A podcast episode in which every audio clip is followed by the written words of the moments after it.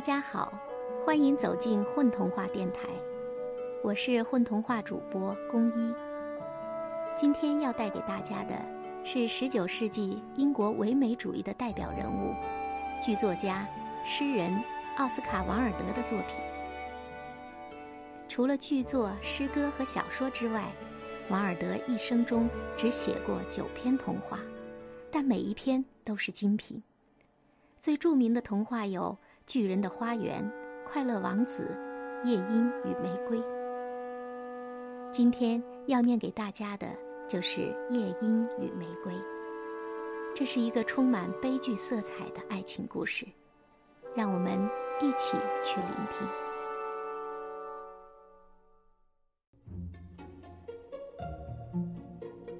他说过，只要我送给他一些红玫瑰。他就愿意与我跳舞。一位年轻的学生大声说道：“可是，在我的花园里，连一朵红玫瑰也没有。”这番话给在胜利树上自己巢中的夜莺听见了。他从绿叶丛中探出头来，四处张望着。我的花园里哪儿都找不到红玫瑰。他哭着说，一双美丽的眼睛充满了泪水。难道幸福竟然依赖这么细小的东西？我读过智者们写的所有文章，知识的一切奥秘也都装在我的头脑中。然而，就因为缺少一朵红玫瑰，我却要过痛苦的生活。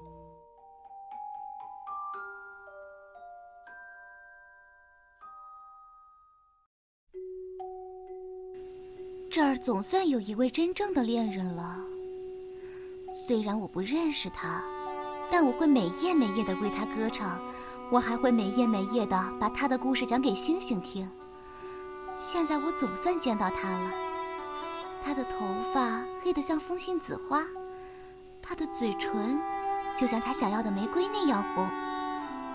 但是，感情的折磨使他的脸色苍白如象牙，忧伤的印记。也爬上了他的眉梢。王子明天晚上要开舞会，我所爱的人将要前往。假如我送他一朵红玫瑰，他就会同我跳舞到天明。假如我送他一朵红玫瑰，我就能搂着他的腰，他也会把头靠在我的肩上，他的手将捏在我的手心里。可是我的花园里没有红玫瑰，我只能孤零零地坐在那边，看着他从身旁经过。他不会注意到我，我的心会碎的。这的确是位真正的恋人。我所为之歌唱的，正是他遭受的痛苦；我所为之快乐的东西，对他而言却是痛苦的。爱情真是一件奇妙无比的事情，它比绿宝石更珍贵，比猫眼石更稀奇，用珍珠和石榴石都换不来，是市场上买不到的，是商人那儿购不来的，更无法用黄金来称它的重量。乐师们会坐在他们的廊厅中，弹奏起他们的弦乐器。我心爱的人将在竖琴和小提琴的音乐声中翩翩起舞。他跳得那么轻松欢快，连脚跟儿都不蹭地板似的。那些身着华丽服装的臣仆们将他围在中间。然而，他就是不会同我跳舞，因为我没有红色的玫瑰献给他。他为什么会哭呢？一条绿色的小蜥蜴高高的翘起尾巴，从他身旁跑过时，这样问道：“是啊，到底为什么？”一只蝴蝶说：“它正追着一缕阳光在跳舞。”是啊，到底为什么？一朵雏菊用低缓的声音对自己的邻居轻声说道：“它在为一朵红玫瑰而哭泣。”夜莺告诉大家。为了一朵红玫瑰，真是好笑啊！小蜥蜴说：“他可是个爱嘲讽别人的人，所以忍不住笑了起来。可只有夜莺了解学生忧伤的原因。他默默无声地坐在橡树上，想象着爱情的神秘莫测。突然，他伸开自己棕色的翅膀，朝空中飞去。它像个影子似的飞过了小树林，又像影子一样飞越了花园。在一块草地的中央，长着一棵美丽的玫瑰树。他看见那棵树后，就朝它飞了过去，落在一根小枝上。给我一朵红玫瑰，我会为你唱我最甜美的歌。他高声喊道。可是树儿摇了摇头。我的玫瑰是白色的，白的就像大海的浪花沫，白的超过山顶上的积雪。但你可以去找我那长在古日鬼气旁的兄弟，或许他能满足你的需要。于是夜莺就朝那棵生长在古日鬼气旁的玫瑰树飞去了。给我一朵红玫瑰，我会为你唱我最甜美的歌。他大声说，可是树儿摇了摇头。我的玫瑰是黄色的，黄的就像坐在琥珀宝座上的美人鱼的头发，黄的超过拿着镰刀的割草人来之前在草地上盛开的水仙花儿。但你可以去找我那长在学生窗下的兄弟，或许他能满足你的需要。于是夜莺就朝那棵生长在学生窗下的玫瑰树飞去了。给我一朵红玫瑰，我会为你唱我最甜美的歌。可是树儿摇了摇头。我的玫瑰是红色的，红的就像鸽子的脚，红的超过在海洋洞穴中飘动的珊瑚大山。但是。冬天已经冻僵了我的血管，霜雪已经摧残了我的花蕾，风暴已经吹皱了我的枝叶，而今年我不会再有玫瑰花了。啊！我只要一朵红玫瑰，只要一朵红玫瑰，难道就没有办法让我得到它了吗？有一个办法，但就是。太可怕了，我都不敢对你说。你告诉我，我不怕。如果你想要一朵红玫瑰，你就必须借助月光，用音乐来造出它，并且要用你胸中的鲜血来染红它。你一定要用你的胸膛顶住我的一根刺来唱歌。你要为我唱上整整一夜，那根刺。一定要穿透你的胸膛，而你的鲜血一定要流进我的血管，并变成我的血。拿死亡来换一朵玫瑰，这代价实在很高。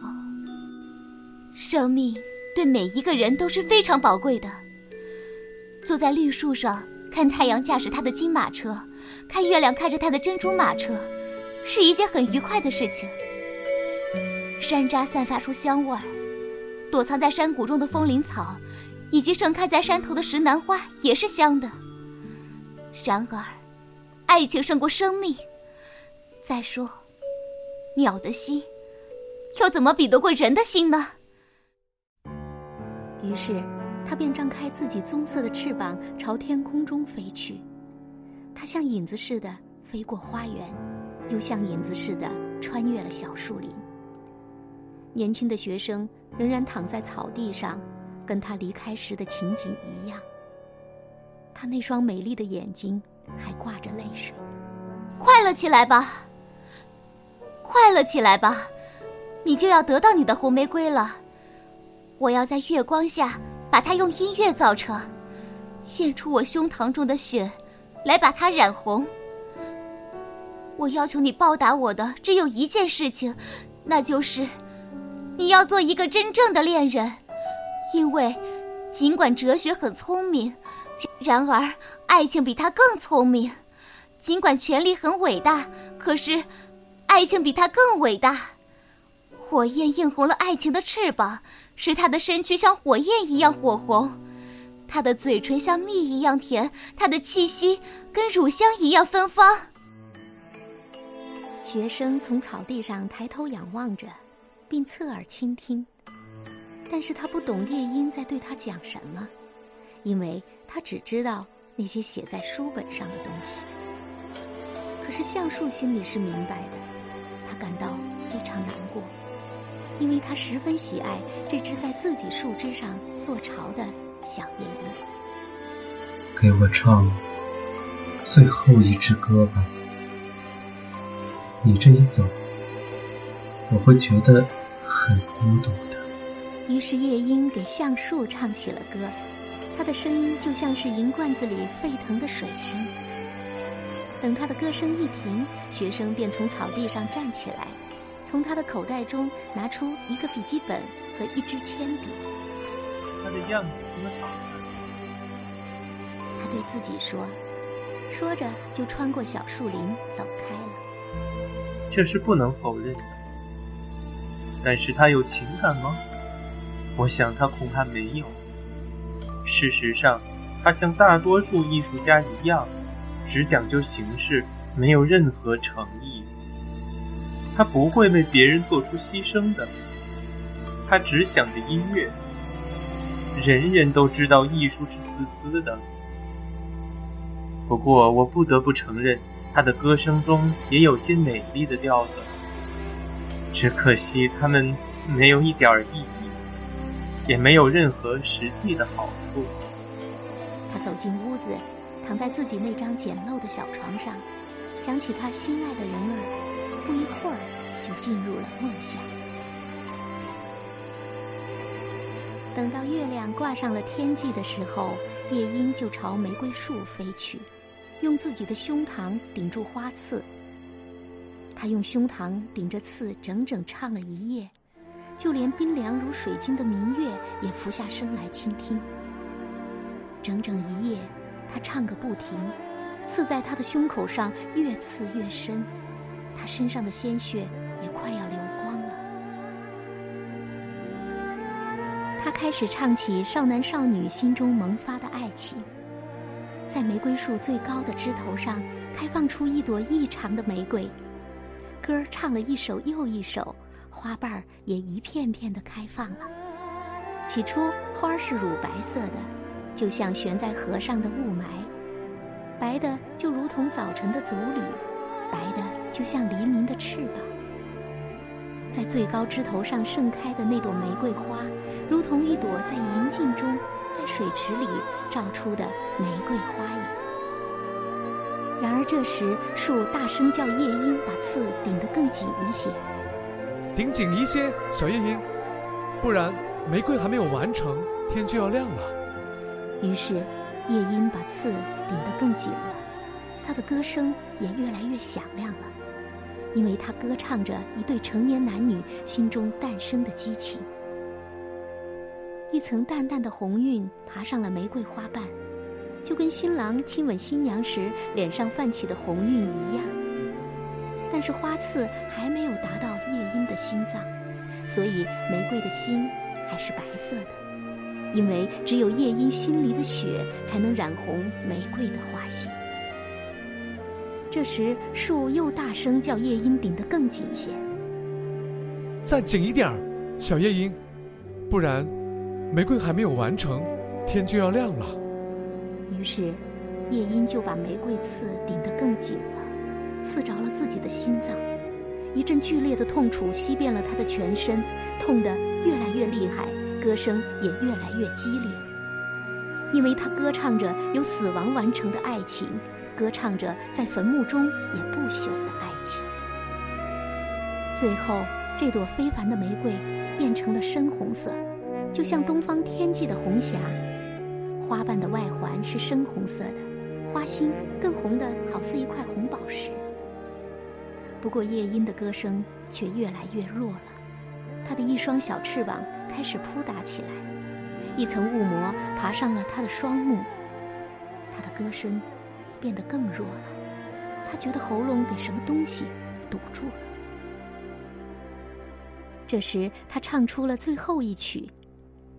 明月听着歌声，竟然忘记了黎明，只顾在天空中徘徊。红玫瑰听到歌声，更是欣喜若狂，张开了所有的花瓣，去迎接凉凉的晨风。回声把歌声带回自己山中的紫色洞穴中，把酣睡的牧童从梦乡中唤醒。歌声飘越过河中的芦苇，芦苇又把声音传给了大海。快看，快看呐，玫瑰已经长好了。可是夜莺没有回答，因为他已经躺在长长的草丛中死去了，心口上还扎着那根刺。中午时分，学生打开窗户朝外看去。哼，多好的运气啊！这儿竟有一朵红玫瑰。这样的玫瑰我一生也不曾见过。它太美了，我敢说，它有一个好长的拉丁名字。他俯下身去把它摘了下来。随即，他戴上帽子，拿起玫瑰，朝教授的家跑去。教授的女儿正坐在门口，在纺车上纺着蓝色的丝线，他的小狗躺在他的脚旁。你说过，只要我送你一朵红玫瑰，你就会同我跳舞。这是全世界最红的一朵玫瑰，你今晚就把它戴在你的胸口上。我们一起跳舞的时候，它会告诉你我有多么的爱你。然而少女却皱起了眉头。我担心，它与我的衣服不相配。再说，宫廷大臣的侄儿已经送给我一些珍贵的珠宝。人人都知道，珠宝比花更值钱。哦，我要说。你是个忘恩负义的人，学生愤怒地说，一下把玫瑰扔到了大街上，玫瑰落入阴沟里，一辆马车从他身上碾了过去。忘恩负义！我告诉你吧，你太无礼。再说，你是什么？只是个学生。啊，我敢说，你不会像宫廷大臣侄儿那样。鞋上钉有银扣子。说完，他就从椅子上站起来，朝屋里走去。爱情是多么愚昧啊！它不及逻辑一半管用，因为它什么都证明不了，而它总是告诉人们一些不会发生的事，并且还让人们相信一些不真实的事。说实话。它一点儿也不实用。在这个年代，一切都要讲究实际。我要回到哲学中去，去学形而上学的东西。于是，学生便回到自己的屋子里，拿出满是尘土的大书，读了起来。